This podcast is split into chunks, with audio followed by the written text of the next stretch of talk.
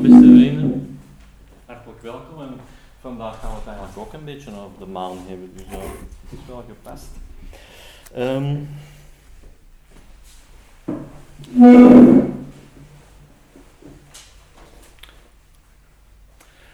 Helena Petrovna Blavatsky, wiens foto u aan de muur ziet hangen, met aan haar rechterkant, langs uw kant, William van Judge, en langs haar andere kant uh, Robert Crosby, zijn onze leraren en de vertegenwoordigers van de Mahatma's.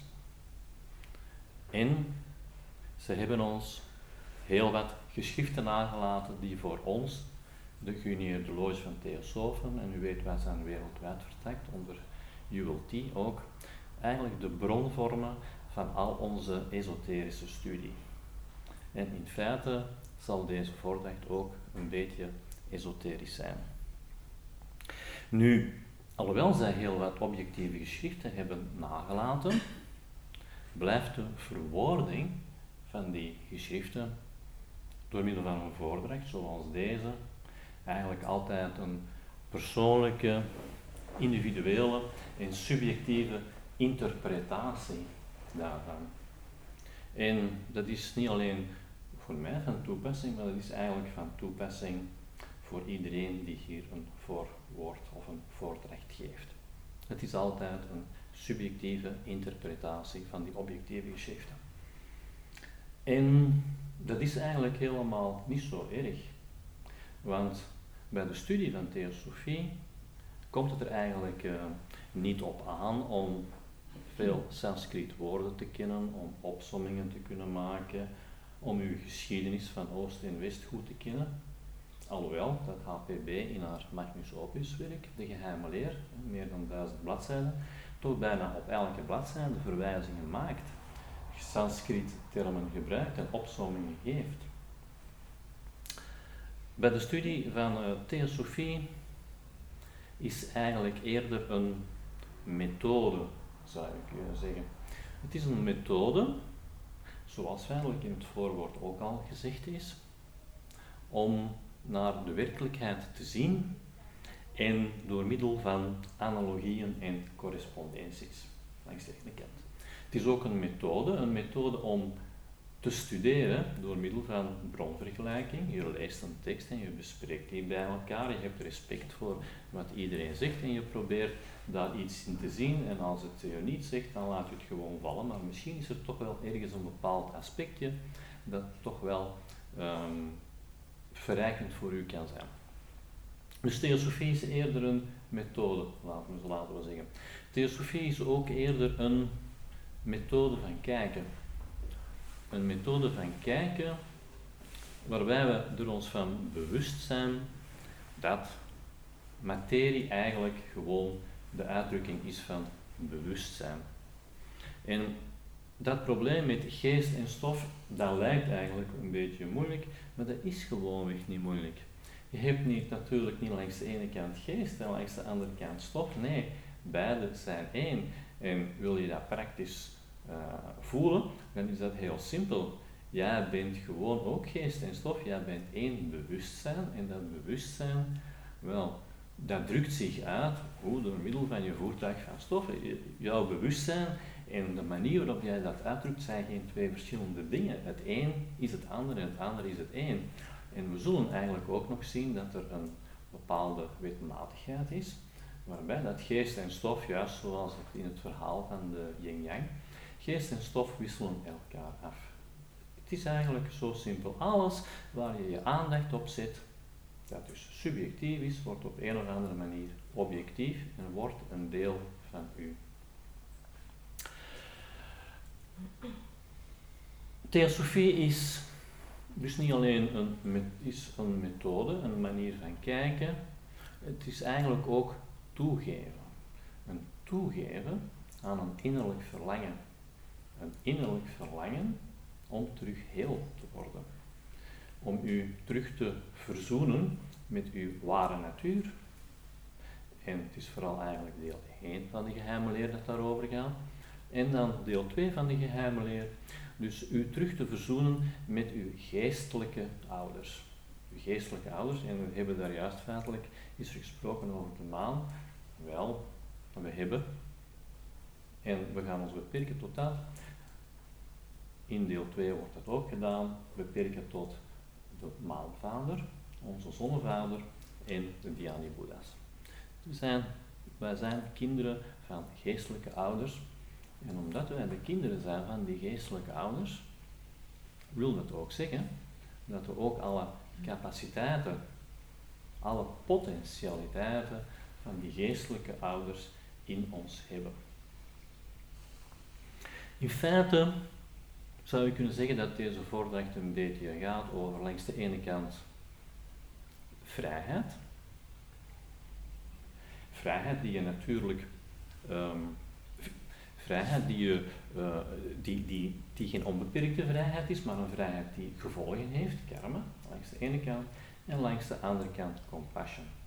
En op dat gedeelte van die compassion gaan we ook eigenlijk dieper ingaan, omdat compassion natuurlijk ligt in die potentialiteiten van al die geestelijke ouders die wij in ons hebben.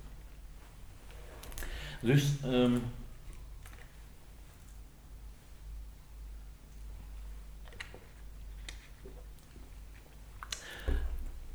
bij dat toegeven, dat verlangen dat we hebben om terug heel te worden, kunnen we ons laten leiden door de stem van de stilte.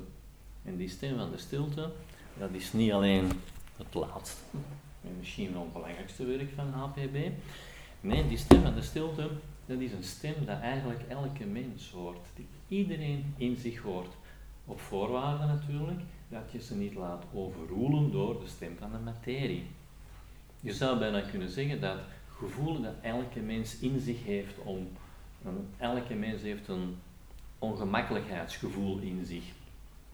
Dat is dat, wij kunnen perfect alle materiële dingen hebben die we maar willen, maar toch is er iets in ons dat, dat verder wilt en dat niet tevreden is.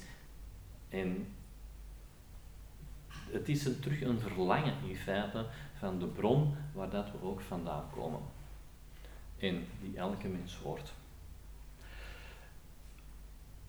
Theosofie is dus een methode, een manier van kijken, een toegeven aan een verlangen om terug één te worden, maar het is ook het richten van de aandacht. Het richten van de aandacht ten eerste naar wat? Ja, naar uw werkelijke natuur, ten eerste. En die werkelijke natuur, die wordt feitelijk vooral in deel 1 van de geheime leer gegeven, alhoewel deel 1 van die geheime leer vooral over de macrokosmos gaat. Maar in de macrokosmos, HPB zegt, er is eigenlijk maar één werkelijkheid. Eén werkelijkheid. En die ene werkelijkheid is natuurlijk ook de som, zo boven, zo beneden, zo de macrokosmos, zo de microkosmos. Elk wezen heeft die natuur, die ene werkelijkheid in zich. We hebben eigenlijk maar één ware natuur, die diezelfde ware natuur is van die macrokosmos. En het is ook wel een beetje uh, mijn bedoeling om die ware natuur, om dat toch nog eens proberen op een of andere manier wat praktischer te maken. Want het kan misschien uh, moeilijk lijken. Um, dus het, uh, theosofie is de studie van het richten van onze aandacht naar onze ware natuur, ten eerste. En ten tweede naar onze afstamming, naar onze herediteit. In feite gaat heel de geheime leer deel 2 daarover. HPB wil ons dat duidelijk maken. En dan wijst ze naar onze maanvader, onze zonnevader en de Dhyani Boeddha's. Nu, um, de maanvader, laat ons daar misschien heel kort even over hebben, we komen erop terug, is wat zij zegt verantwoordelijk voor vorm alles wat met vorm te maken heeft, is die lunaire pitri voor verantwoordelijk, terwijl die solaire pitri verantwoordelijk is. We gaan een stukje voorlezen voor ons zelfbewustzijn. En dan heb je uiteraard de Dhyani Boeddha's, maar de Dhyani Boeddha's is ook weer een naam. Je mag het ook anders noemen, je kan dat even goed Brahma noemen, of je kan dat de Logos noemen, of je kan dat de Christos noemen, of je kan dat het woord noemen. Eh, de boeddhisten verwijzen naar de Boeddha-natuur die zij gekregen hebben van Avalokiteshvara. Het zijn maar woorden. het verwijst in elk geval naar, er is een plan in de natuur. En juist zoals wij één lichaam hebben, waar miljoenen, miljarden dingen tegelijkertijd gebeuren op een automatische manier, zo is dat ook zo in de kosmos feitelijk. Er is een plan in de natuur. En dat plan, we zullen ook nog zien dat uh, we gaan spreken over onze werkelijke natuur en we gaan dat met verschillende namen doen. We gaan spreken over de monade bijvoorbeeld, dat is ook een naam die er gebruikt wordt. En we, zien, we zullen een stukje voorlezen waarin staat dat de monade eigenlijk het kleed is van de Dhyani-boeddhas. Dat het geëmaneerd wordt, het is dus een deel van hunzelf, van de Dhyani-boeddhas. Um, we gaan spreken over uh, onze permanente astrale natuur. We gaan spreken over de pelgrim. En misschien wil ik dat eerst uh, dat even hebben, vooraleer dat we met eigen woorden een beetje over die werkelijke natuur gaan hebben. En we willen dat zo praktisch mogelijk houden. Ga ik eerst even lezen. En gewoon enkele dingetjes van uh, eh, HPP en William Crown Judge, die misschien interessant kunnen zijn. Zeker interessant zijn. Die pelgrim. Uh, en ik, lees nu eigenlijk gewoon, u kent ons uh, blauwe boekje met de drie grondstellingen.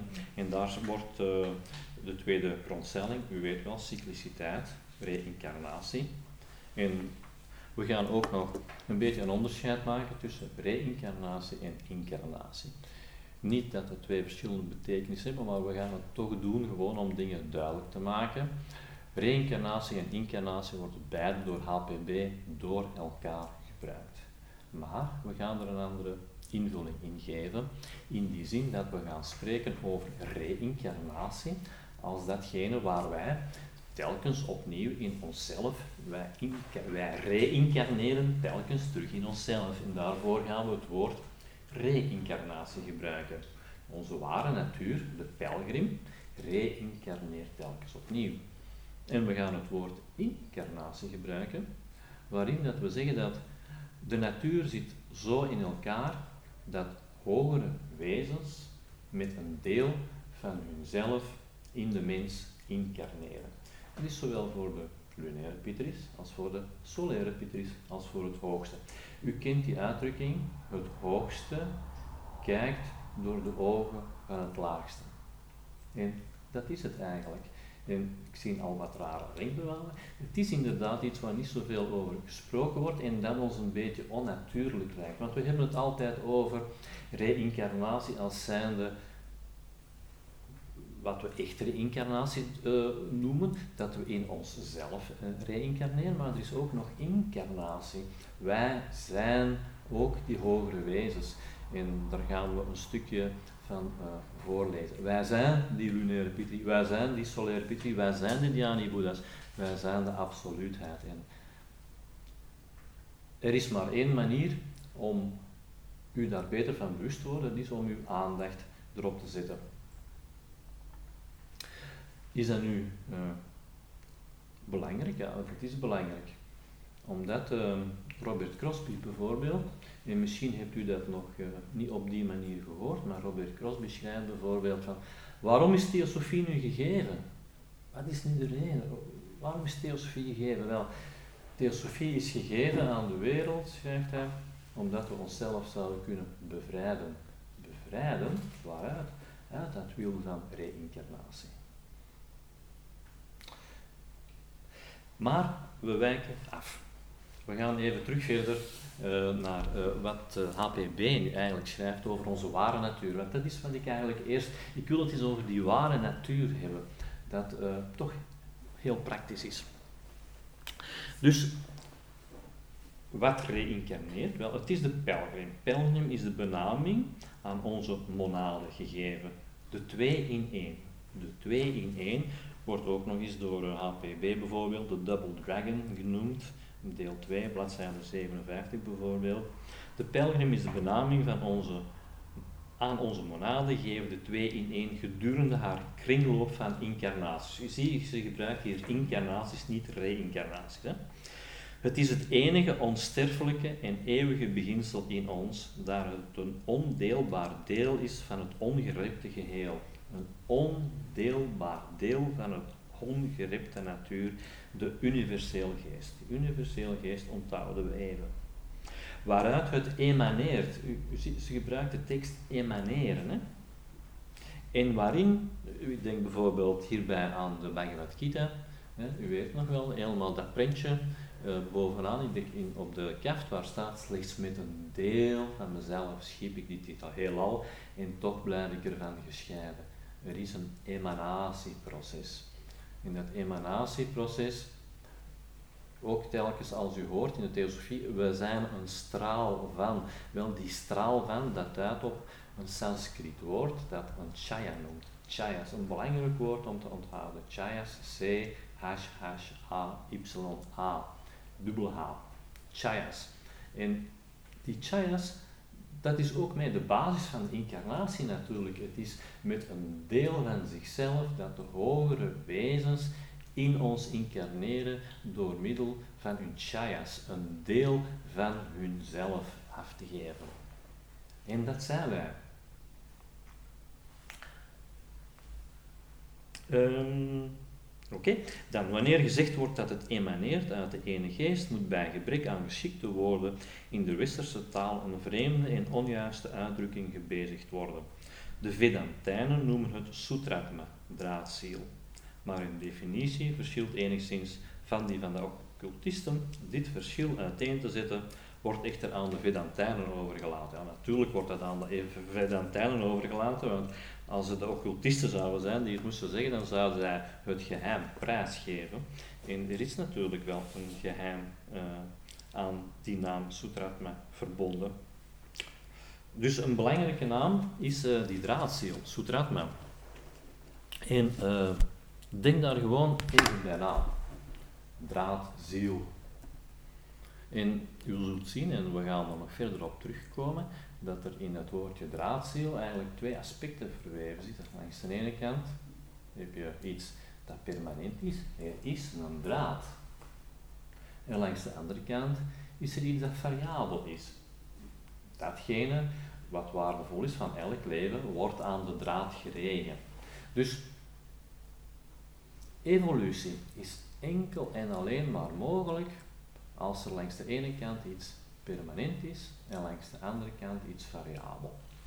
Zonder dat is evolutie onmogelijk. En ook uh, onze wetenschap heeft dat ingezien natuurlijk. Zij zeggen oké, het DNA wordt van de ene generatie op de andere doorgegeven. Het DNA is datgene wat, wat vaststaat, wat doorgegeven wordt. En we zullen ook zien dat esoterisch dat eigenlijk op dezelfde manier eigenlijk is. Er is iets dat permanent is en er is iets dat variabel is. Is dat niet moeilijk om te begrijpen? Nee, dat is niet moeilijk om te begrijpen. Als u naar school gaat en u gaat naar, de, naar school, u bent zes jaar, u komt er buiten als u er 25 bent. Er is altijd de pelgrim, de leerling. De leerling moet door al die jaren van het school heen gaan. Die moet er altijd zijn, dat is het permanente. En uiteraard gaat hij allerlei levenservaringen. De leerling gaat door alle vormen die men geeft doorgaan.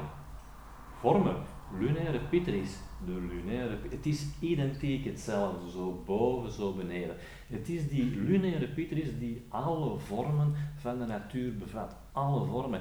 En dat is ook, we lezen het even, uh, waarom de monade door alle vormen heen moet gaan. Zij krijgt al die vormen toegeschoven natuurlijk van die lunaire pitris. En we lezen ook dat, uh, in, niet in de eerste ronde, maar in de vierde ronde, de vierde planetaire ronde, de mens is er eerst. De mens geeft alle vormen voor de natuur. De dieren worden gemaakt uit de astrale resten van de mens. De mens was er eerst. Die vormen staan wij af aan de natuur die lunaire Petris zorgt voor de vorm. En in school is het identiek hetzelfde. We, geven, we krijgen boeken. In die boeken staan denkbeelden, vormen. En de leerling moet die vormen door, door, door al die vormen heen gaan. En dan is die afgestudeerd. Het is identiek hetzelfde met het leven. We moeten door alle vormen heen gaan uh, om uh, er kennis van te krijgen. En, en waarom? Om het een deel te kunnen maken van onszelf. Want Zo zit de natuur in elkaar. Van alles wat we studeren gaat niets, maar dan ook niks verloren.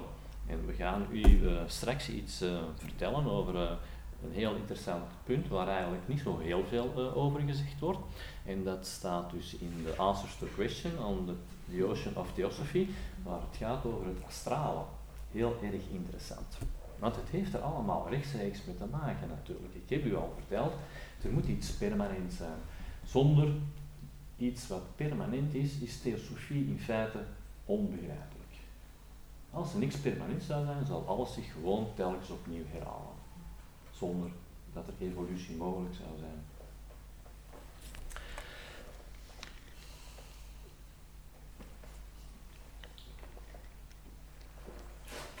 We zijn aan het vertellen over onze ware natuur en ik probeer het niet met eigen woorden, maar ik probeer nog altijd um, datgene te vertellen wat HPB zegt. En we hebben nu gesproken over de monade, een woord dat ze gebruikt voor de pelgrim.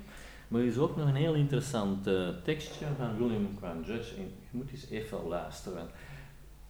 Het is toch wel echt interessant. Er wordt bijvoorbeeld het onderscheid gemaakt. Wat is nu het onderscheid tussen het hoger zelf en het hoger ego? Hebben we er eigenlijk al eens bij stilgestaan? Of dat, wat het verschil er is? Wat, wat is nu dat hoger zelf? Die hoger, dat hoger zelf, dat gaat over onze ware natuur. Er staat, en het is in het Engels, uh, er zijn een aantal geschriften, ik moet dat zeggen, die eigenlijk enkel en alleen maar in het Engels beschikbaar zijn. The higher self is a spark of the universal spirit Atma, manifesting in man through Buddhi as its vehicle. En u weet, we hebben dat woordje universele geest hebben er juist ook tegengekomen als we het van de monade hadden. Hè. Dus het hoger zelf is een spark een spark, ja, een vonk van het, de universele geest, Atma, die zich manifesteert door middel van Buddhi als zijn voertuig. En dan, it must not be confounded with the higher ego, of ego, het wordt op twee manieren uitgesproken. De individuality, de, en hier staat dan, de reincarnating ego, all terms of the manasic entity. Dus je moet dat hoger zelf niet vervangen, ver, uh, verwarren met het hogere ego, die de individualiteit is. Het reïncarnerende ego en datgene wat staat voor de manasic, voor ons denkvermogen, de vermanische entiteit. The latter becomes only part of the higher self by rising to it and assimilating with it and thus completing, completing the trinity which yet is the one. Dus we hebben het soms in de theosofie al eens over uh. Wel, het is de manas die moet opgenomen worden uh, in het hoger zelf, in de higher zelf. En het ligt wel moeilijk, maar de volgende zin maakt iets misschien wel duidelijker. En er staat zo: Mana is self, manas is self-consciousness. En dan, Buddhi passes on from one Mahamanvantara to Mahamanvantara. Manas is limited to one Mahamanvantara. Mahamanvantara. En u weet, een Mahamanvantara, dat is wat we eigenlijk de eeuwigheid noemen. Uh, 311.040 jaar en daar dan, ik kan het niet uitspreken, 9 nullen, dus een cijfer van 15 lang. Ja. Maar iedereen begrijpt dat het voor ons een eeuwigheid is. Dat is waar ik naartoe wil gaan, wat belangrijk is. En dat is manas, ons denkvermogen, heeft die duurtijd, kan die looptijd van die Mahamanvantara overbruggen, terwijl Buddhi, universele geest, van ene Mahamanvantara tot de andere gaat.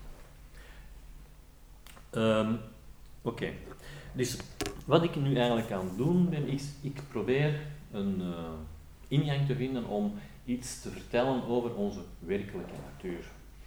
En die werkelijke natuur, we gaan het ook eens proberen met andere woorden uh, te vertellen. Dat, dat Buddhi en Manas en Mahamavantara, allemaal van die lastige, moeilijke dingen in feite waar we niet bij kunnen. Laten we het nu eens even heel concreet maken. En zeggen, wat, wat is nu die werkelijke natuur? Wel, ik kan zeggen, in eigen woorden, dat onze werkelijke natuur datgene is wat door alle bewustzijnstoestanden En welke bewustzijnstoestanden hebben we? We weten dat we hebben het waakbewustzijn. En niemand is in droombewustzijn aanwezig. Je hebt ook nog eh, de diepe slaap. Dus het zijn de drie toestanden die we eigenlijk elke dag doorlopen. Maar je hebt natuurlijk ook nog de bewustzijnstoestanden na de dood. waar je kama loka hebt.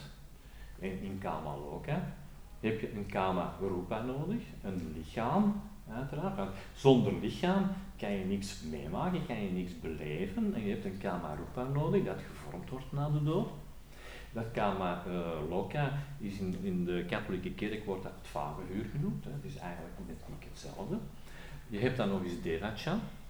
Devacha, te vergelijken met wat eh, de hemel genoemd wordt eh, in de katholieke kerk. Het zijn bewustzijnstoestanden. En dan heb je nog de bewustzijnstoestanden die daarboven staan, nirvana zou kunnen noemen. Dus je hebt al die bewustzijnstoestanden die je doorloopt. Dus wat is onze werkelijke natuur? Onze werkelijke natuur is datgene wat doorheen al die bewustzijnstoestanden permanent en onveranderlijk permanent en onveranderlijk is. En dat is ook moeilijk. En we willen u dat daar toch even nog uh, uh, geanimeerd, op een meer geanimeerde manier uh, bijbrengen. Sta er gewoon even bij stil dat u hebt die drie bewustzijnstoestanden, waarbewustzijn, droombewustzijn, die beslapen. En het is wetenschappelijk bewezen dat gedurende de, die drie perioden onze hersens nooit stilstaan. Er is altijd iets dat actief is. Sta er even bij stil dat u eigenlijk iets is in u dat 24 uur op 24 uur permanent is. Sta er even bij stil dat dat niet alleen vandaag zo zal zijn, dat dat gisteren ook zo was en eergisteren ook. En dat dat eigenlijk al zo was vanaf het moment dat je geboren bent, misschien zelfs al daarvoor, tot nu. Vanaf dat je geboren bent tot nu is er altijd iets in u dat permanent heeft waargenomen. Alhoewel dat je er niet van bewust zijn, bewust bent geworden, want je hebt die verschillende bewustzijnstoestanden die je met je verschillende bewustzijnslichamen, als ik dat zo mag zeggen, uh, occupeert en dat is ook nodig. Stel er even bij stil dat dat zo zal doorgaan totdat je sterft. Het is wetenschappelijk bewezen dat vanaf dat je geboren wordt, dat je sterft, je hersens die blijven altijd functioneren. Maar sta er even bij stil, dat dat niet ophoudt als je sterft. Ook als je sterft, blijf je waarnemen. Je blijft waarnemen in Kamaloka. Liefst niet al te lang.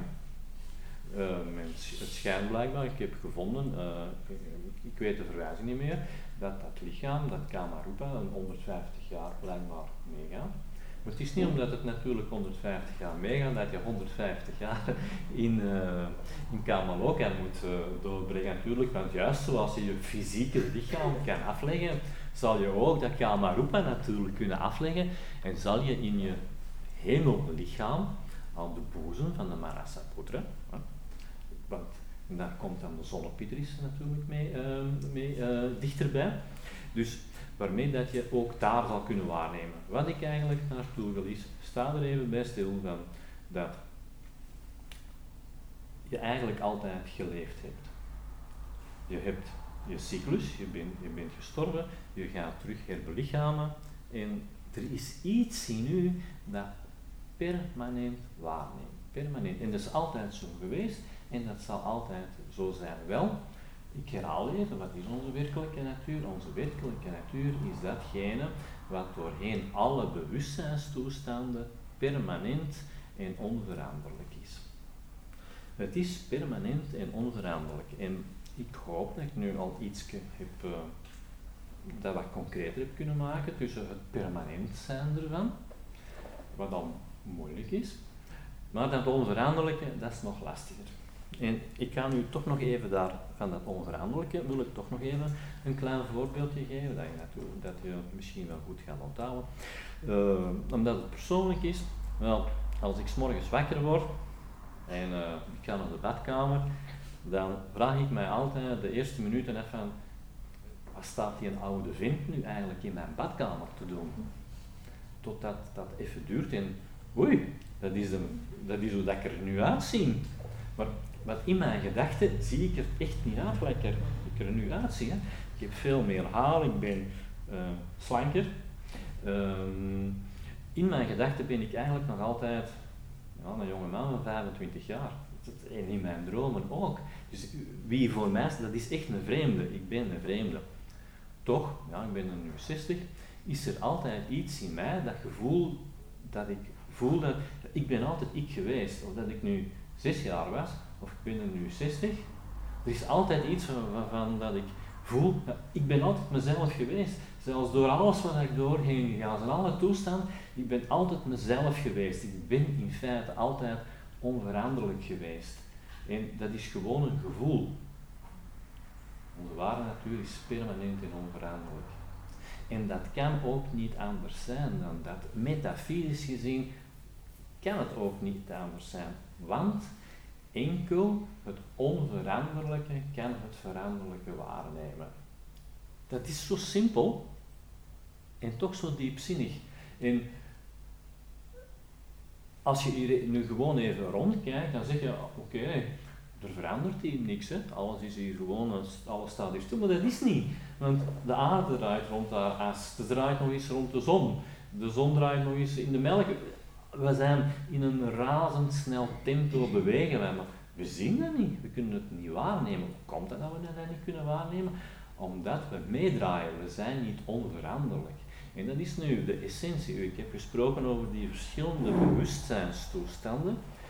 Je zou die bewustzijnstoestanden, die kan je niet waarnemen als je in die bewustzijnstoestand zit. Is enkel maar omdat er iets in u is dat onveranderlijk is, dat doorheen al die verschillende bewustzijnstoestanden kan gaan en ze kan waarnemen. En wat Theosofie nu eigenlijk zegt, is dat de mens, de mens is het enige wezen die er zich van kan bewust worden. De mens kan zich bewust worden van zijn ware natuur. Een mens kan zich bewust worden van zijn bewustzijn. De mens kan zich bewust worden van zijn gedachten. De mens, kan zich, de mens is de poort. In bijbelse termen, de mens moet door het oog van de naald gaan. Eigenlijk wat Christus in de Bijbel uh, ook gezegd heeft. Hè. Dus.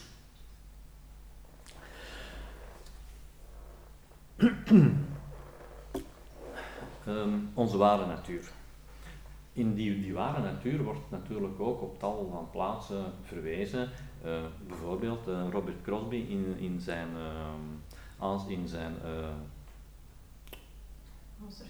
nee, Robert, in, Friendly Philosopher bijvoorbeeld, die heeft het daar ook constant over, de waarnemer.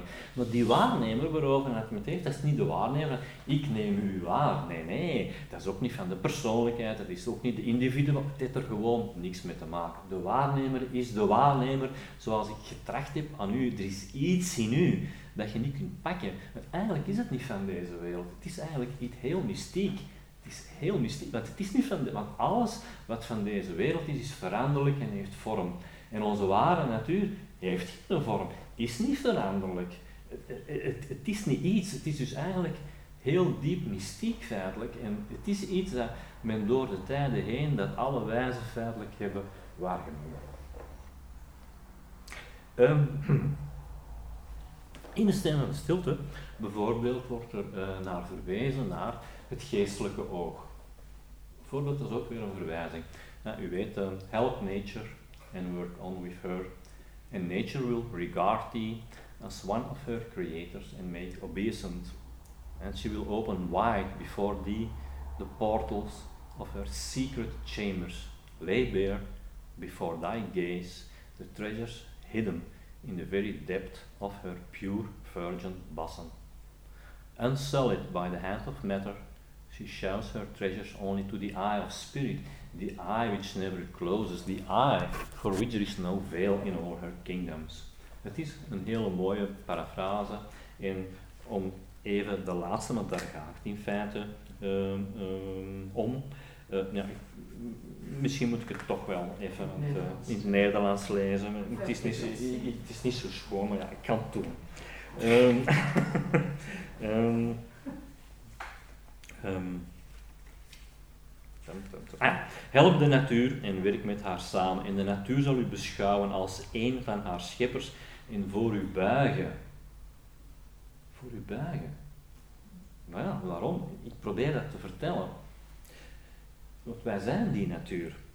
En zij zal voor u de portalen van haar geheime kamers wijd openen, voor uw blik blootleggen de schatten verborgen in de diepste dichte, diepten van haar zuivere, maagdelijke boezem, en dan onbezoedeld door de hand van stof. Toont zij haar schatten slechts aan het oog van de geest, het oog dat nimmer sluit. Permanent. Het oog waarvoor geen sluier bestaat in al haar rijken. Um, ik weet dat er misschien zijn, er zijn zo geen, uh, uh, als je even denkt aan dat, die film in de band van de ring, daar zijn waarschijnlijk geen voorstanders van, mensen die, maar in de band van de ring bijvoorbeeld, ja, in de derde aflevering, je ziet zijn allemaal echo's ervan, dat, dat hij dat hem naar Doemland gaat, dan zie je dat daar ook zo'n toren is die altijd ronddraait. Er is een oog dat dat nooit slaapt, dat oog draait al. Het is een beetje wat, een verwijzing, zou je kunnen zeggen, een echo ervan. Maar als je een beetje oog ervoor hebt, op tal van plaatsen wordt verwezen naar onze ware natuur, naar dat geestelijke oog bijvoorbeeld. Nog één is het derde oog bijvoorbeeld ook. Het derde oog dat in de mens fysiek vertegenwoordigd is, is door ja, de pineal gland, helemaal de, de pijnappelklier in het midden van het oog. En iets tussen de ogen, de uh, pituitary body, dus de hypofyse. En het is de hypofyse die de pineal gland moet wakker maken, moet gaan bevruchten. Dus ook daar zie je dat weer dat geestelijke oog dat nooit slaapt, dat daar referenties zijn. En je vindt ook uh, referenties bijvoorbeeld. Uh, als je kijkt naar deel 1, het oog van Dharma, ja. is identiek hetzelfde. Alone the one form of existence, stretched, boundless, infinite, ceaseless, in dreamless sleep, and life pulsated unconscious in universal space throughout that all existence which is sensed by the open eye of the Dagma. But where was the Dagma? And the Alaya of the universe was in Paramartha and the great wheel was Anupaduka. Dus ja, waar, waar was dat oog van Dagma toen um, de ziel van het universum in Paramartha was? De, laten we zeggen, Paramartha, de absoluutheid en het grote wiel van wedergeboorte was Anupaduka, was ouderloos. Ook daar zien je weer die verwijzing naar die permanente, uh, uh, naar datgene wat permanent is. Uh, nog andere plaatsen waar HPB naar verwijst, bijvoorbeeld het ene leven. Je kan het ook zeggen, hè, wij zijn ook dat ene leven. Het zijn tal van plaatsen. Nu, uh, nee. um,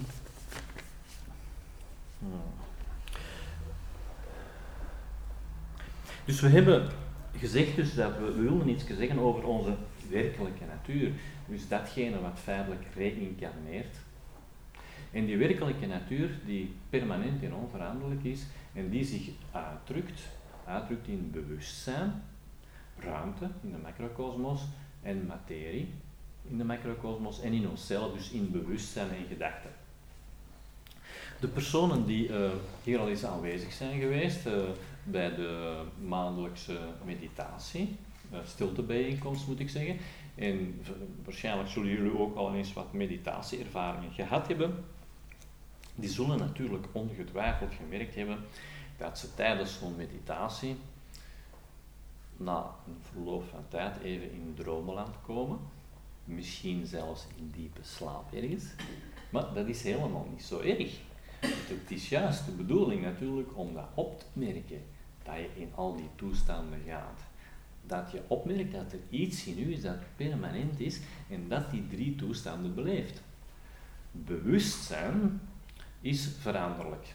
In die zin van als je nu hier kijkt naar de dingen, ja, dan, kijk, dan zul je minder waarnemen dan je op een berg gaat staan. En je hebt dus een horizontaal bewustzijn en een verticaal bewustzijn. Wie zijn gespecialiseerd in horizontaal bewustzijn zijn de dieren.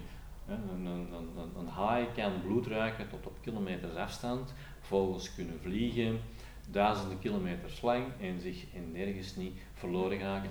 Dieren zijn echt gespecialiseerd in horizontaal bewustzijn. Terwijl de mens als enige een verticaal bewustzijn heeft. De mens kan zich bewust worden van zichzelf. En dat is natuurlijk de bedoeling.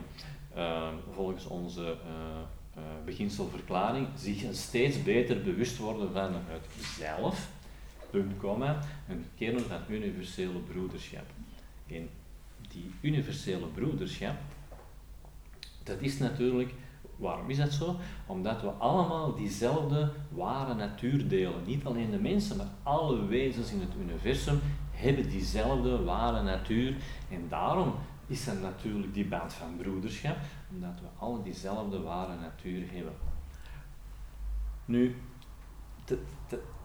eigenlijk, dat is echt zo heel interessant, hè, die, dat, dat, die, die, die ware natuur. Want we hebben allemaal dezelfde natuur, we zijn dus in essentie allemaal gelijk.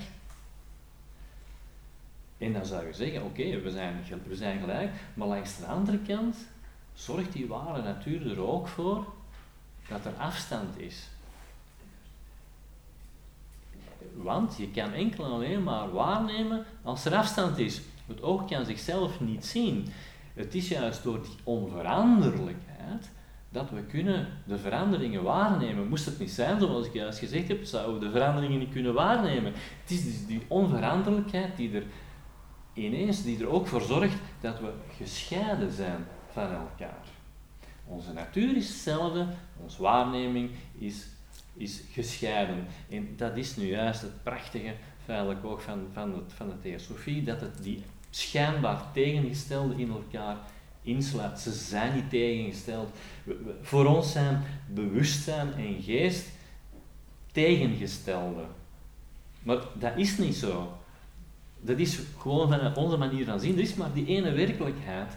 En die toont zich als tegengestelde, als dualiteit. Maar het is niet zo. dat, is, gewoon zo fenomenaal uh, prachtig. Hè? Ehm, dus dat wil dus ook eigenlijk zeggen dat uh, je niet de fout mag maken. Dus we hebben langs even herhalen. De, we hebben de ene werkelijkheid, die ene werkelijkheid alle bewustzijnstoestanden, permanent en onveranderlijk. We hebben ons bewustzijn. Tijdens meditatie hebt u gezien, of neemt u waar, dat uw bewustzijn ook permanent is. Bewustzijn is permanent, maar veranderlijk. Met andere woorden, bewustzijn is het veranderlijke aspect van het absolute.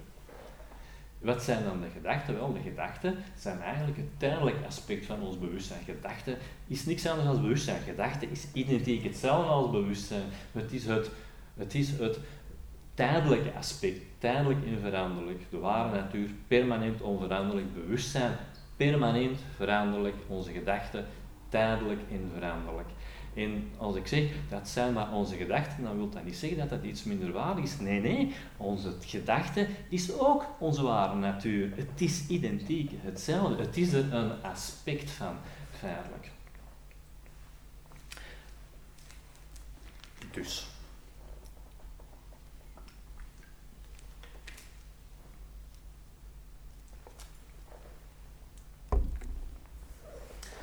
Onze werkelijke natuur, ons bewustzijn, onze gedachten zijn ehm, niet het resultaat van toeval. En juist zoals het DNA van onze biologische ouders bepalen dat we uh, zwart, wit, bruin, uh, geel, rood of bruin zien, zo zal het DNA van onze geestelijke ouders mee ons astrale lichaam, het DNA van ons astrale lichaam bepalen. En dat astrale lichaam is een beetje lastig altijd, omdat langs de ene kant geeft HPB daar niet veel over, omdat je een beetje dan in het verboden gebied uh, terechtkomt. Want uh, laat het misschien wel duidelijk zijn dat sommige aspecten ervan behoren tot de broeders van de uh, schaduw, bepaalde aspecten. Uh, maar Robert Crosby geeft daar op het einde van zijn uh, Answers to Questions iets heel moois en dat wil ik u uh, erover toch vertellen. Het is toch wel noodzakelijk om te begrijpen iets over onze ware natuur. We hebben reeds gezegd dat evolutie onmogelijk is als er niet iets permanent is en als er niet iets tijdelijk is. Beide moeten aanwezig zijn. En in onze Answers to Questions heeft, heeft Robert Crosby het over ons astrale lichaam. Het zijn in feite astrale lichamen, het is meervoud. En hij schrijft dat het astrale lichaam is eigenlijk gewoon maar een verwoording van een algemene naam. En juist zoals er in onze wereld een onderscheid is tussen verschillende bewustzijnsniveaus die je het vast kan noemen, aarde, je hebt water, je hebt lucht en je hebt vuur, vuur de vier elementen zal ik uh, maar zeggen. Zo is het ook op het astrale gebied zo. En hij schrijft dat het astraal dat overeenkomt met aarde, dat is dat astrale lichaam dat bij de dood wordt afgeworpen. Dat astrale lichaam dat sterft als het fysieke lichaam sterft. Het is ook dat astrale lichaam dat, dat eigenlijk uh, kan zeggen. Er is eigenlijk maar één fysiek lichaam en HPB noemt ook heel dikwijls als hij schrijft over het fysieke lichaam, bedoelt ze eigenlijk het astrale lichaam. Het, het, lichaam dat wij hebben van vlees en bloed is gewoon maar datgene wat rond dat astrale lichaam zit natuurlijk. Dus het astrale lichaam is uh, interessant, zou je kunnen zeggen, omdat je er bijvoorbeeld, je zou er wat magische dingen mee kunnen doen, je zou voorwerpen kunnen verplaatsen, ik zeg zo niet. Dat, dat astrale lichaam wordt ook gebruikt in seancekamers, wordt er ook uh, gebruik van gemaakt. Het astrale lichaam is ook bekend een beetje, als een ledematen worden geamputeerd, dan blijft dat nog pijn doen, dat komt door het astrale lichaam. Zonder het astrale lichaam geen homeopathie, geen acupunctuur, dat is de reden waarom dat, dat werkt, is omdat we gewoon een astraal lichaam hebben. Een astraal lichaam dat overeenkomt met het aardse en dat dan uh, achtergelaten wordt. Je hebt ook dat astrale lichaam dat overeenkomt met water. En dat is het astrale lichaam dat feitelijk uh, dat we gebruiken in kama loka. Het is ons kama rupa. Dan heb je nog het astrale lichaam dat overeenkomt uh, overeenkomt met lucht. En dat is het astrale lichaam dat met ons denkvermogen te maken heeft, met manas. En dan heb je nog het astrale lichaam dat overeenkomt met vuur. dat is belangrijk, want het is, zoals schrijft de zetel van ons bewustzijn. De zetel van ons bewustzijn. We hebben daar juist gesproken over datgene wat permanent is en onveranderlijk is. Wel, dat verwijst naar daar. Want Robert Crosby gaat in zijn volgende zin gaat hem gewoon verder en hij schrijft wel, dat permanente astrale lichaam, dat uh, zullen we leren kennen als we voldoende ervaringen hebben en ook na inwijding. Na inwijding. En de reden waarom dat we ons niets herinneren van ons vorig leven is omdat we er niet in geslaagd zijn om dat permanente astrale lichaam dat we hebben, om dat ook bewust te maken. Om dat bewust te maken.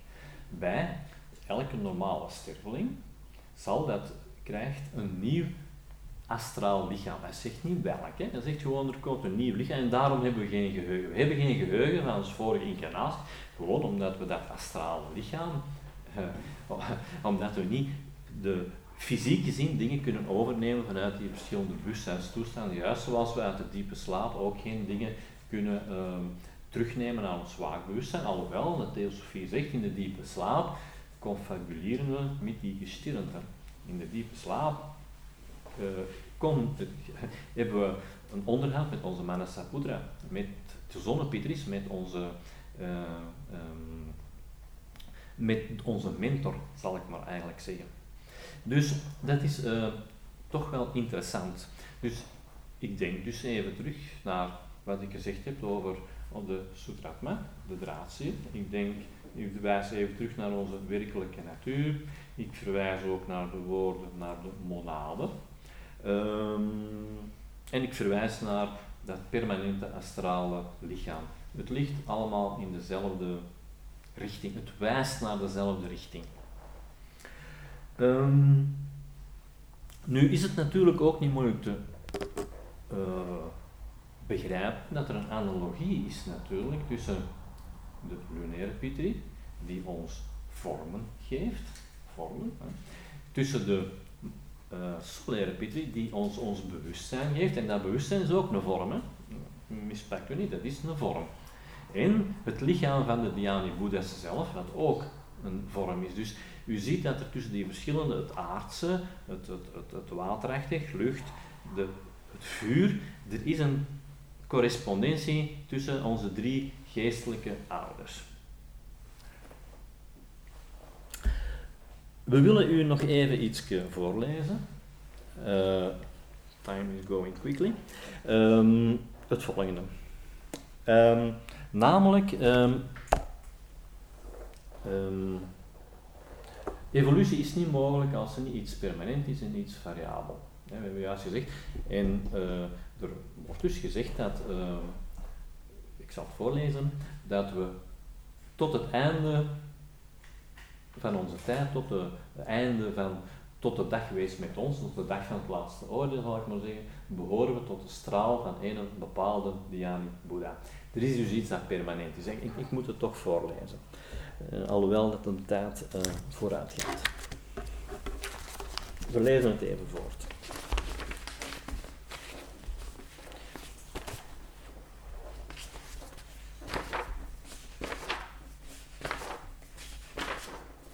De ster.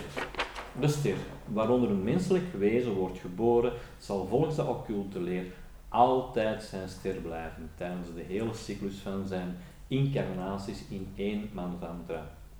Maar dat is niet zijn astrologische ster, de laatstgenoemde heeft betrekking op en is verbonden met de persoonlijkheid, de eerstgenoemde met de individualiteit. En dan de engel van die ster, of de Dhyani Buddha, zal of de leidende of eenvoudig de aan het hoofd staande engel zijn bij elke nieuwe wedergeboorte van de monade, die deel uitmaakt van zijn eigen essentie. Ik zie iemand iets opschrijven, dus ik geef een verwijzing, deel 1, 573, 572. Oh, excuseer, nog eens de cijfers?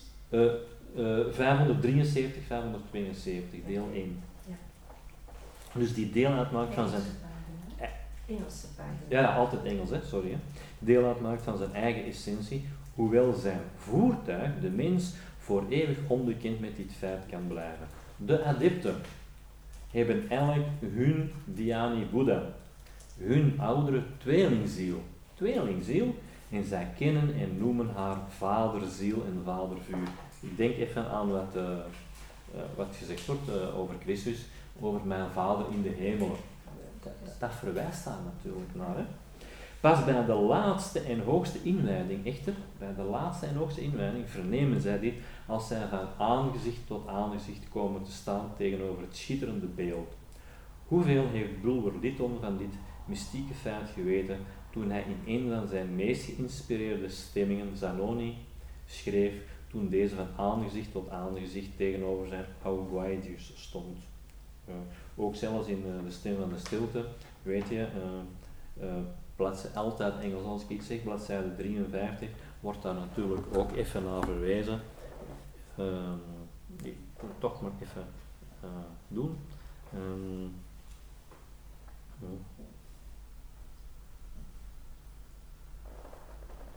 uh, 216, ja. ja. For, O disciple, before the word made fit to meet thy teacher face to face, van aangezicht tot aangezicht, thy master light to light, what were thou told? Dus van, van licht tot licht, van gezicht tot gezicht. Uh, bladzijde 53, Engels weer. Hè. Dat, dat, dat, verwijst daar allemaal naartoe.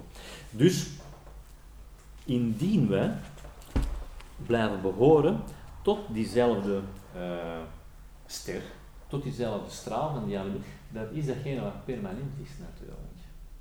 Dus er moet iets zijn dat permanent is, evolutie anders onmogelijk. En nu, verwij, nu gaan we nog even een ander stukje uh, lezen, waarin staat dat al, ik moet zien dat mijn bladjes niet door elkaar hou, uh, dat al de levensatomen, onze levensatomen, bij elke incarnatie, bij elke incarnatie worden dezelfde levensatomen terug aangetrokken. Natuurlijk, dat moet zo zijn, want als dat niet zo zou zijn, is evolutie natuurlijk weer niet mogelijk. En we lezen dat toch maar even, even voor, want ik. Um,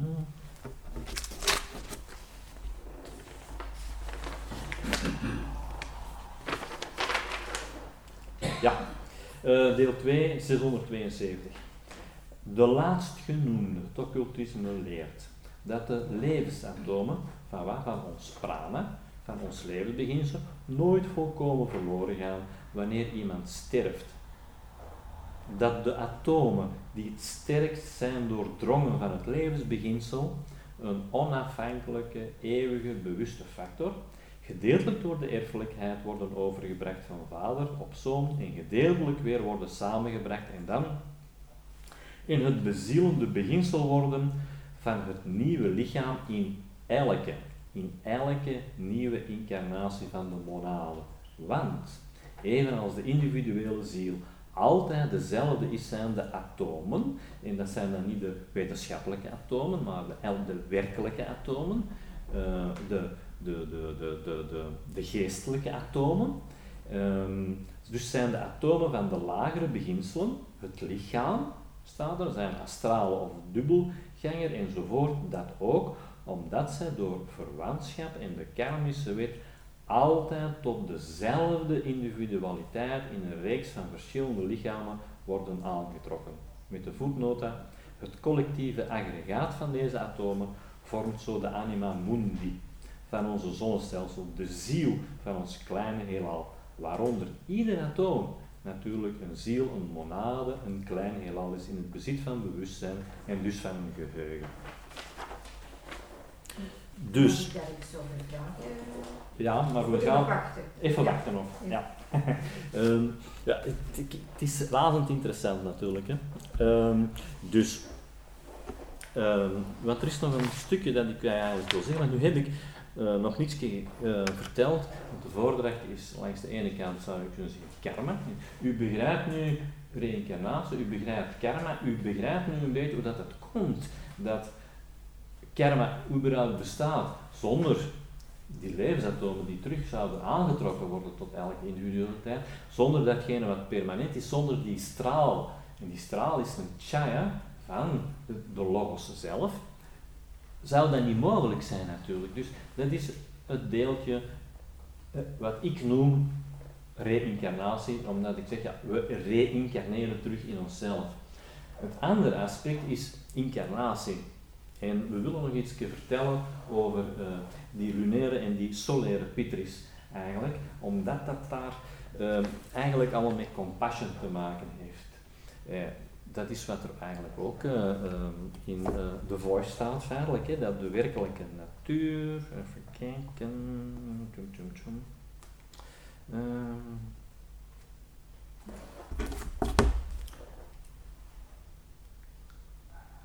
ja, het gaat dus over mededogen, nog één woord. Kunt jij goddelijk mededogen vernietigen? Mededogen is geen eigenschap. Dus, dus het is geen eigenschap, het heeft geen attributen, het, het, is, het, het is gewoon, mededogen is geen eigenschap, het is de wet der wetten. Het is eeuwige harmonie. Alayas, de univers, het Alayas zelf, dus de natuur zelf, Alaya, de wereldziel, een oeverloze universele essentie, het licht van eeuwigdurende gerechtigheid en de gepastheid van alle dingen, de wet van eeuwige liefde. De wet van eeuwige liefde. Denk daar even over na. Langs de ene kant heb je reïncarnatie. Wij zijn allemaal verantwoordelijk voor wat we zelf doen.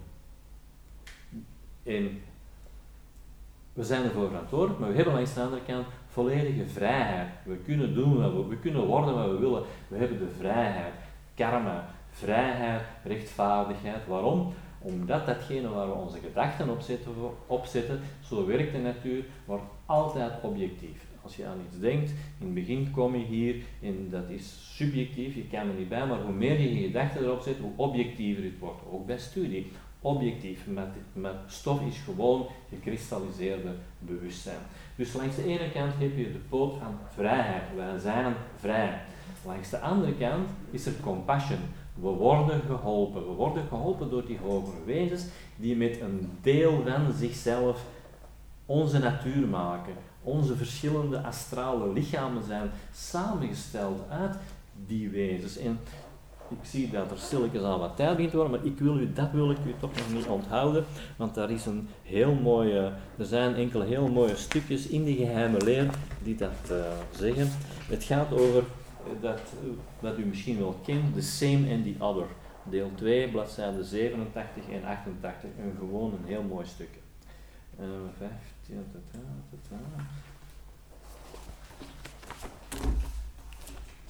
tussen de twee dwalingen. Welke zijn de twee dwalingen? Dat is ten eerste, de mens is gemaakt door God, of de mens komt van de. Hè. Dat zijn de twee dwalingen. Hè. Dus, en misschien toch nog even interessant, eh, ja, ik wil dat toch nog zeggen. Uh, interessant, ik, ik, heb er ook altijd een beetje mee geworsteld. Komt de mens nu van de aap of niet? Wel, APB heeft dat in haar dialogues, um, Secret Doctrine Dialogues, of je hebt er twee eigenlijk, dialogues en, uh, en commentaries. Voilà, heeft dat op een prachtige manier gezegd. Hè. Ze zegt, de mens komt niet van het dier, maar komt van het dierenrijk. Zo simpel en, en, en, en, toch zo. De mens komt niet van de apen. De mens is wel door het aapdom, zal het door het dierenrijk gegaan zijn. Monade is er doorgegaan. Dus de mens komt niet van, van het dier, maar van het dierenrijk. Ik vind dat een prachtige one-liner en dat geeft eigenlijk op, in één zin alles weer. Uiteraard heeft de mens aapachtige gedachten, uh, aapachtige gedachten in vormen gehad. Uiteraard, hij is er doorgegaan. De mens komt niet van het dier, maar van het dierrijk. Dus uh, ik was even aan het vertellen van de same and the other. En dat gaat dus tussen deze twee dwalingen, de wonderbaarlijke schepping van de mens en de aap als gemeenschappelijke voorvader van de mens, staat de occulte filosofie. Zij leert dat het eerste mensengeslacht door hogere en halfgoddelijke wezens uit hun eigen essentie werd geprojecteerd, uit hun eigen essentie.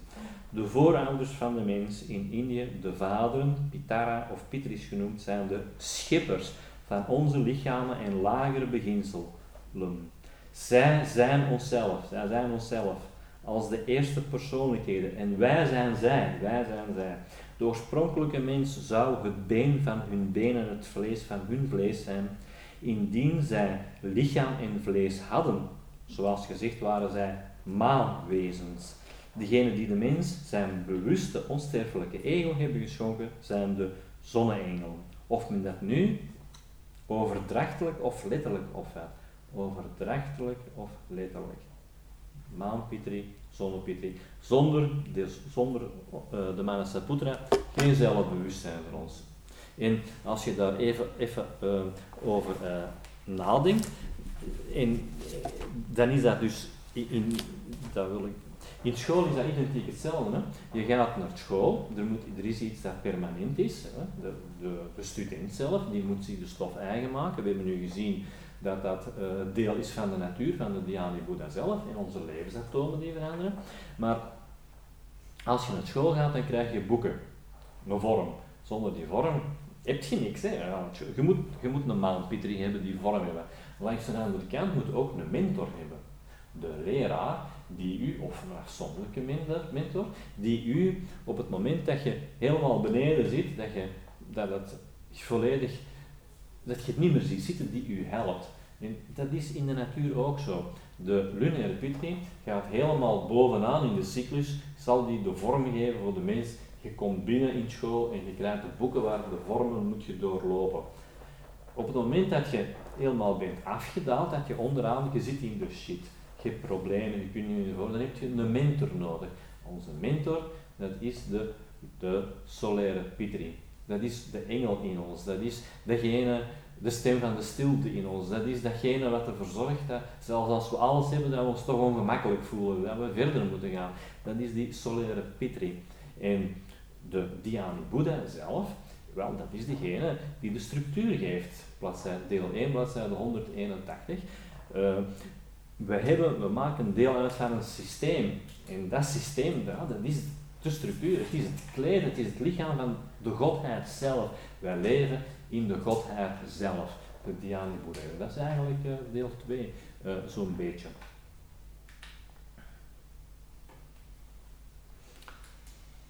Ja, ik ga er nog één stukje voorlezen. Uh,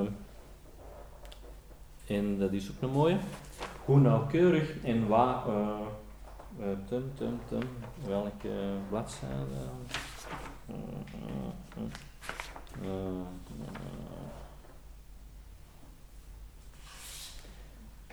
Deel 1, 183, denk ik. Ik kan het voorlezen. Hoe nauwkeurig en waar is Plato's uitspraak? Hoe diepzinnig en filosofisch zijn opmerking over de menselijke ziel of ego. Toen hij deze omschreef als een samenstel van hetzelfde en het andere. En toch, hoe slecht is deze wing begrepen? Want de wereld dacht dat werd bedoeld dat de ziel de adem van God of Jehovah was. Het is hetzelfde en het andere. Ja, zoals we dat juist Het is hetzelfde en het andere. Zoals de grote ingewijde en filosoof zei. Want de ego, het hogere zelf, wanneer dat is versmolten met en opgegaan in de goddelijke monade, is de mens. En toch hetzelfde als het andere, de in hem geïncarneerde engel, die hetzelfde is als het universele Mahat. Een, een, ja, mooie stukjes. Ik zie dat het intussen tijd al 20 na 12 is. Er zijn nog zeer interessante dingen feitelijk te vertellen hierover, want u begrijpt dat uh, er een bepaalde cyclus is die moet gevolgd worden. En die cyclus die heeft altijd eenzelfde patroon. En we wouden u uh, nog iets vertellen over, uh, ja, over, over dat patroon, over um, um, um, het, het archetypische, over de archetypen wouden we, want dat heeft daar ook allemaal mee te maken, maar het is 20 na, dus ik voel mij verplicht uh, om uh, te stoppen. Maar ik denk toch wel dat ik een algemeen idee gegeven heb van wat ik wou kwijt zijn. Ik heb u verteld over onze werkelijke natuur, dat het belangrijk is om onze aandacht erop te zetten, omdat we onze permanente natuur die we sowieso hebben, maar onbewust, dat we van onbewustheid naar bewustheid moeten doen, dat dat de manier is waarop dat we onszelf zouden kunnen bevrijden. De eerste in de stem, er zijn twee paden. Bevrijding is de eerste stap. Renunciation, compassion, met andere woorden. Renunciation is de tweede, is de tweede stap. En in feite, het, het theosofie is echt simpel. Het, het, het, is eigenlijk gewoon simpel. Je hebt langs de ene kant heb je, laten we zeggen, degene die, je hebt je hebt drie, drie stadia in feite. Je hebt degene die niet kunnen kiezen, je hebt de dieren, je hebt heel het ecosysteem, alles doet wat het moet doen. Doet de mens weg op deze aarde en alles zal terug zijn, goed zijn, zo, het is terug een systeem. Langs de andere kant heb je de mens. De mens, ego, is een synoniem voor keuze, identiek hetzelfde. En de mens heeft de keuze, de mens heeft de poort. En op een bepaald moment is juist zoals in het, in het verhaal van de verloren zoon, de verloren zoon. Je hebt twee zonen. De ene zoon die doet wat hij moet doen, dierenrijk, mogen we zeggen. De andere zoon die begint te reclameren, ik moet dit doen, ik moet dat doen, ik heb geen goesting, ik, ik wil dat niet doen en moet ik dat nu wel doen. En die komt in opstand. Wat moet die doen? Die moet een hele tour terugmaken, die moet een wereldreis maken. Dat is wat wij ook moeten doen. Wij zijn van het absolute gekomen, wij waren volmaakt. En wij, maar onbewust en omdat we terug bewust moeten worden, moeten we een hele cyclus, we moeten een tour doen, juist zoals de verloren zoon. Om dan terug bij die vader te komen. En die vader, ik had dat eerst nog niet goed begrepen, die is heel content dat zijn zoon terugkomt. Die is meer tevreden over zijn tweede zoon dan over zijn eerste zoon. Want die eerste zoon is niet op pad gegaan, die heeft gewoon braafjes alles gedaan wat hij moest doen. Nee, die tweede zoon is in opstand gekomen en die is teruggekomen en die doet dezelfde jobbetjes dan had hem voordat hij weggegaan, maar die doet dat gewoon omdat hij het wilt. Er is zijn eigen wil. Hij zegt, ik wil dat doen. Ik begrijp nu dat dat de manier is waarop de natuur werkt. Ik wil dat doen. Vrije wil. En dat zijn natuurlijk de, de, datgene wat boven de mens is. Onder de mens, doe wat hij moet doen, onbewust. De mens mag kiezen, totdat hij op een gegeven moment tot na een hele marteling, zal ik maar zeggen, van reïncarnaties tot zijn bewustzijn komt, dat hij niet anders kan doen dan te doen van de natuur te helpen.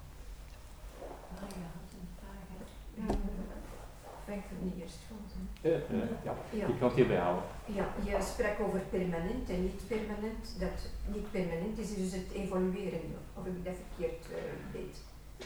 Denk terug even aan die uh, Sutratma, je hebt draadsiel, er moet iets zijn waaraan je het kan, kan, kan, waaraan je het kan aan vastknopen. En langs de andere kant moet er iets zijn dat, dat, dat uh, veranderlijk is. En je zou zo kunnen zeggen dat datgene wat permanent is, is onbewust voor ons. Maar het is de bedoeling van de natuur om datgene wat onbewust is, door onze aandacht erop te, te, te richten en door al de ervaringen, dat we een deel van wat we eigenlijk al zijn, dat we dat bewust worden, dat we dat leren zien, dat we dat leren kennen. Dus en dan wordt, het is beide permanent, maar het verschil zit erin, is het bewust of is het onbewust? Goed.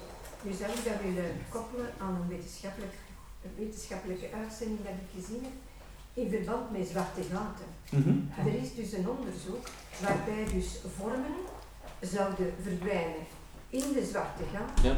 zich vastzetten op de binnenkant van de zwarte gaten en dan hun gegevens naar de buitenkant van de zwa- zwarte gaten brengen en terug projecteren Ja. naar, ja, naar wat, naar het heelal of zo, ik weet het ook niet. Zou je dat kunnen beschouwen als hetgeen we moeten leren? Of is dat het levensboek dat daar bewaard wordt Wel, dan de- die- teruggeprojecteerd De, vraag, de, de, vraag is natuurlijk, ja de vraag is, hebben die, hebben die zwarte gaten, er, is er ergens een analogie en een correspondentie tussen wat we moeten leren en die zwarte gaten? Ja, dat is er zeker en vast. Daarmee die- is dat ook een heel razend interessante materie natuurlijk, die zwarte gaten, omdat die zwarte, dat, dat is eigenlijk, dat is zo interessant omdat licht is uiteindelijk waar onze kosmos van gemaakt is. Alles is gekristalliseerd licht. Maar dat zwart dat is geen licht. Je zou kunnen zeggen, licht heeft een bepaalde snelheid. Wat wij als, wat wij, onze ervaringswereld, zal ik maar zeggen, is licht. En alles wat sneller is dan licht, kunnen wij onmogelijk waarnemen. Hoeveel ehm, omlopen dat ze ook gaan doen daar in, ehm, in, ja, daar, daar in Genève. Ze gaan die donkere materie, ze gaan die nooit kunnen pakken, ze gewoon nooit kunnen zien, omdat die gewoon veel sneller is dan het licht. Dus er is iets, het licht is de manifestatie, maar dat is gekomen uit datgene wat onkenbaar is. En, voor, en dat is speculatie natuurlijk. maar ik denk dat die zwarte gaten, natuurlijk is datgene wat voor ons onkenbaar is, maar wat belangrijk is, feitelijk is, een, het is een mystiek aspect. Het mystiek aspect is, wij rationele mensen, wij denken dat alles te verklaren is, alles is logisch. Nee, dat is niet waar. Het leven is pure mystiek, maar we zien het gewoon niet. Het is zoals uiteindelijk in de Koran staat, God is u nog dichter nabij als uw halsslagader. Wel, dat is bij ons ook zo. Ons bewustzijn is ons zo dichtbij dat we het gewoonweg niet zien. En zo boven, zo beneden. Dus alles wat je, er is correspondentie, er is analogie. En dat stemt, dat is iets wat me nog positief stemt, is dat er mensen zijn die erover beginnen nadenken. En op een bepaald moment gaan er toch frangen beginnen vallen. En, Het is dus de wetenschap die op het pad gaat, op dat pad, ja, ja, ja, onderzoekspad ja, gaat ja, ja, ja. Voilà. Het is alle veel. Ik dank u Sorry. vriendelijk voor uw aandacht.